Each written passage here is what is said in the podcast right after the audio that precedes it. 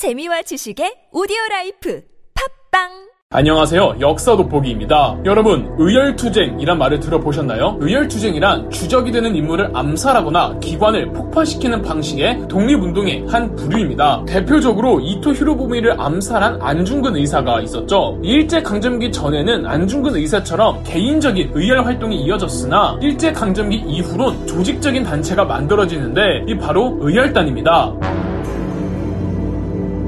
1919년 3.1운동을 목격한 밀양 출신의 약산 김원봉은 조직적이고 체계적인 의열투쟁의 필요성을 느낍니다. 1919년 11월 신흥 무관학교 출신이었던 김원봉은 같은 학교 출신의 13명 대표들과 함께 중국 지린성에서 의열투쟁 전문 단체인 의열단을 조직했죠. 김원봉은 신흥 무관학교에서 폭탄 제조법에 특히 두각을 보였다고 하고 단장으로 추대됐을 당시 김원봉의 나이는 겨우 23살이었습니다. 당연히 의열단은 비밀단체였고 있었고요. 이 당시 사람들은 의열투쟁을 무정부주의 혹은 아나키즘이라고 불렀습니다. 프랑스에서 만들어진 아나키즘의 그 방식이 의열투쟁과 유사하다고 하여 세간에선 의열투쟁을 하는 이들을 아나키스트라고 불렀던 거죠. 그런데 한반도의 아나키즘은 원래 아나키즘의 뜻과는 조금 다른 개념으로 적용되었습니다. 식민지 국가라는 이미 민족 국가의 지배를 상실한 상태에서 아나키즘은 지배 형태를 부정한다기보단 타 민족을 억압하는 일본 제국주의 식민 지배 지배를 거부하기 위함이었습니다. 그러니까 김원봉 이하 의열단 창립대표 13위는 결코 스스로의 활동을 테러라고 생각하지도 일반적인 의미의 아나키스트라고도 생각하지 않았답니다.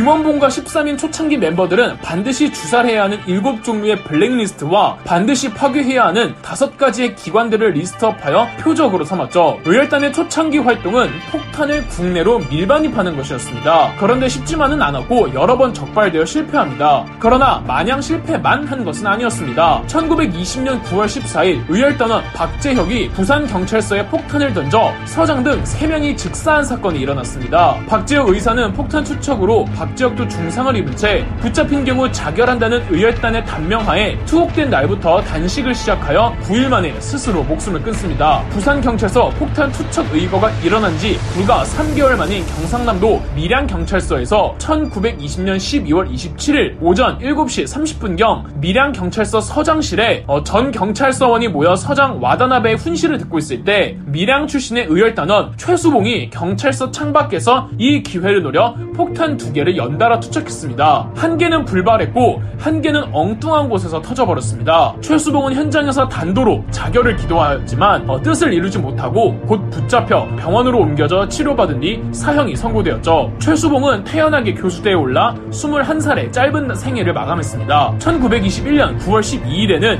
의열단원 김익상이 전기 수리공으로 변장해 서울 남산 밑에 있는 총독부 청사 2층에 있는 회계과와 비서과에 각각 한 개씩의 폭탄을 추척 시작합니다. 비석과의 것은 불발이었으나 회계과의 것은 큰 폭음과 함께 폭발하여 건물의 일부가 파괴되었죠. 김익상은 의거 후 일본인 목수로 변장하고 그날 저녁 용산역에서 기차를 타고 중도의 평양에서 하차하여 하루를 보낸 뒤 신의주를 거쳐 무사히 베이징으로 도망갑니다. 이 김익상이라는 분은 또 나옵니다.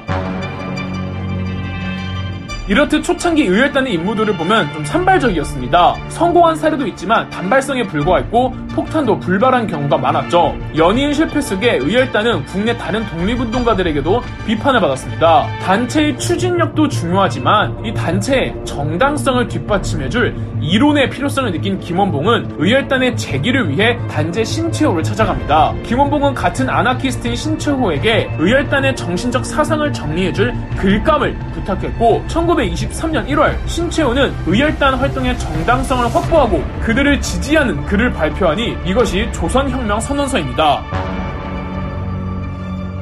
조선혁명 선언서가 만들어지는 시점에 의열단원 김상옥이 종로 경찰서에 폭탄을 투척하면서 다시 한번 의열투쟁에 불을 지폈습니다. 이 종로 경찰서 서쪽 부근에서 폭탄을 폭발했고 김상옥은 유유히 인사동에 있는 자신의 근거지로 돌아가죠. 이후 김상옥은 조선 총독부의 총독을 암살하려고 하다가 한인 순사 조용수의 밀고에 의해 김상옥의 은거지가 발각됩니다. 김상옥은 뛰어난 사격 실력으로 자신을 쫓는 일본 순사 400명과 3시간 동안 시가전을 벌이다가 무리임을 깨닫고 스스로 머리에 총을 쏘아 자결하죠. 조선혁명선언서의 완성과 김상옥의 의거를 기점으로 의열단은 새 출발을 시작합니다. 그런데 가장 큰 문제는 폭탄들을 국내로 밀반입시키는 일이었습니다. 의열단 단원만으로는 이 국내 폭탄 밀반입이 어렵고 국내에서 선을 대줄 누군가가 필요했죠. 어떻게 접선이 이루어졌는지는 알 수 없지만 1923년 2월 이 경기도 경찰부 고등과 경부였던 황옥이 중국 천진에서 의열 단장 김원봉과 의열단원 김시현을 만났다고 합니다. 당시 한인 경찰들은 대부분 친일파였고 고등과 경부 정도였으면 황옥도 어마무시한 친일파였을 겁니다. 이 황옥이 중국에서 김원봉과 무슨 대화를 나누었는지는 알 수 없으나 의열단원 김시현이 폭탄을 국내로 밀반입하는데 큰 도움을 주었다고 합니다. 1923년 3월 폭탄을 경성에 가져오는 데까진 성공했으나 이 내부 밀고자 때문에 계획이 발각되어 황옥과 김시현 둘 다 체포됩니다. 이 눈치채셨을 지 모르겠지만 이 사건이 영화 밀정의 배경이 되는 이야기입니다. 그럼에도 국내외적으로 의열단 활동은 멈추지 않았습니다. 일본 육군대장 다나카가 필리핀을 거쳐 상해로 들어온다는 소식이 의열단에 입수되었을 때 아까 말씀드린 김익상과 오성균,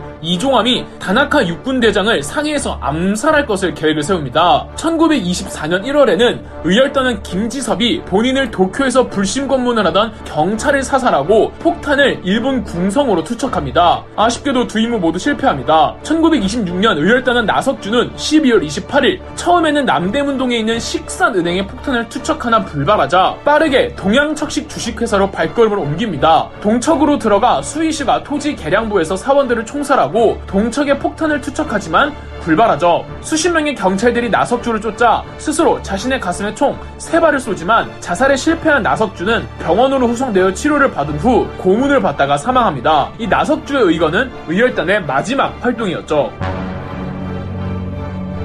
의열단원들의 활약이 이어질수록 김원봉은 일제의 넘버원 타겟이 되었고 현상금 또한 무한정 올라갑니다. 김원봉의 현상금이 최대치를 찍었을 때는 현재의 물가로 환산했을 때약 600억 정도였다고 하네요. 그러나 김원봉 개인적으로는 의열단의 성과에 대해 깊이 고민에 빠집니다. 김원봉은 조직적인 준비가 미흡하다고 생각해 의열단 간부들과 함께 1926년 1월 광저우에 있던 황포 군관학교의 사관생도 4기로 입학합니다. 황포 군관학교는 중국 국민당에서 설립한 군사학교로 교장은 국민당 당수 장제스였죠. 장제스가 김원봉을 무지하게 좋아했다고 하네요. 그런데 의열단 간부들이 황포 군관학교에 입학하면서 의열단 은 유명무실화됩니다. 그리고 얼떨결에 의열단은 중국 내부 문제에 얽히게 되는데 이 김원봉과 의열단 간부들이 중국 국민당과 중국 공산당의 싸움에 휘말리게 된 겁니다. 1927년 8월에는 의열단 간부들이 폭동에 휘말려 김원봉 윤세주만을 남겨놓고 전원 사망해버립니다. 김원봉은 군관학교 초반에는 이 중국 공산당을 어느 정도 지지했으나 본인의 간부들이 전부 죽은 이후로부턴 공산당의 환멸을 느끼곤 한국 아나키즘의 독자적인 노선을 고집 했다고 합니다. 그러니까 김원봉은 점차 사회주의의 좌파 세력과 민족주의 우파 세력 어디에서도 환영받지 못하는 존재가 되죠.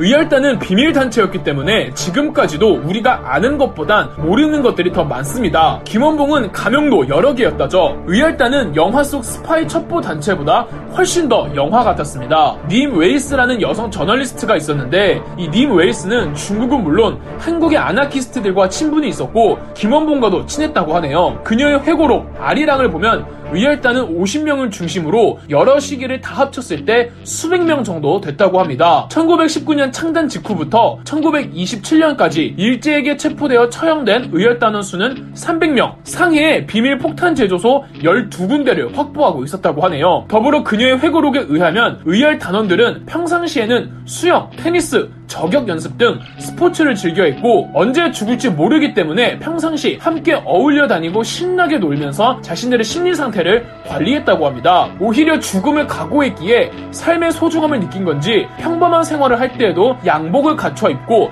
머리를 손질하는 등 늘 꾸미고 다녔다고 하네요. 그리고 김원봉에 대해서는 이렇게 글을 남겼습니다. 다른 사람들은 서로 잘 어울려 다녔지만 약산 김원봉은 언제나 조용하였고 스포츠를 즐기지도 않았다. 그는 거의 말이 없고 없고 웃는 법이 없었으며 도서관에서 독서를 하면서 시간을 보냈다. 그는 톨스토이의 글도 모조리 읽었다. 그는 여자들을 좋아하지 않았지만 아가씨들은 그를 멀리서 동경하였다. 그가 빼어난 미남이고 로맨틱한 용모를 가졌기 때문이다. 혹자는 말합니다. 위할단의 방식으로 그런다고 독립이 되냐고 의할 단원들도 알았습니다. 누구 한 명 죽인다고 건물 하나 파괴한다고 독립 안 된다는 거. 그럼에도 그들이 목숨을 걸었던 건 그들이 목숨을 내놓고 의열 투쟁을 하면 한국에 있는 민중들이 자극을 받아 다 같이 일어나 일제를 타도하리라 생각했던 겁니다. 죽을 걸 뻔히 알면서도 실패할 가능성이 훨씬 높은 걸 알면서도 도전하는 그 정신 정말 경이로운 것 같으면서도 꼭 배우고 싶은 용기인 것 같습니다. 그럼 역사 돋보기였습니다. 영상 재미있으셨다면 구독과 좋아요, 알림 설정까지 해주시면 감사드리겠습니다.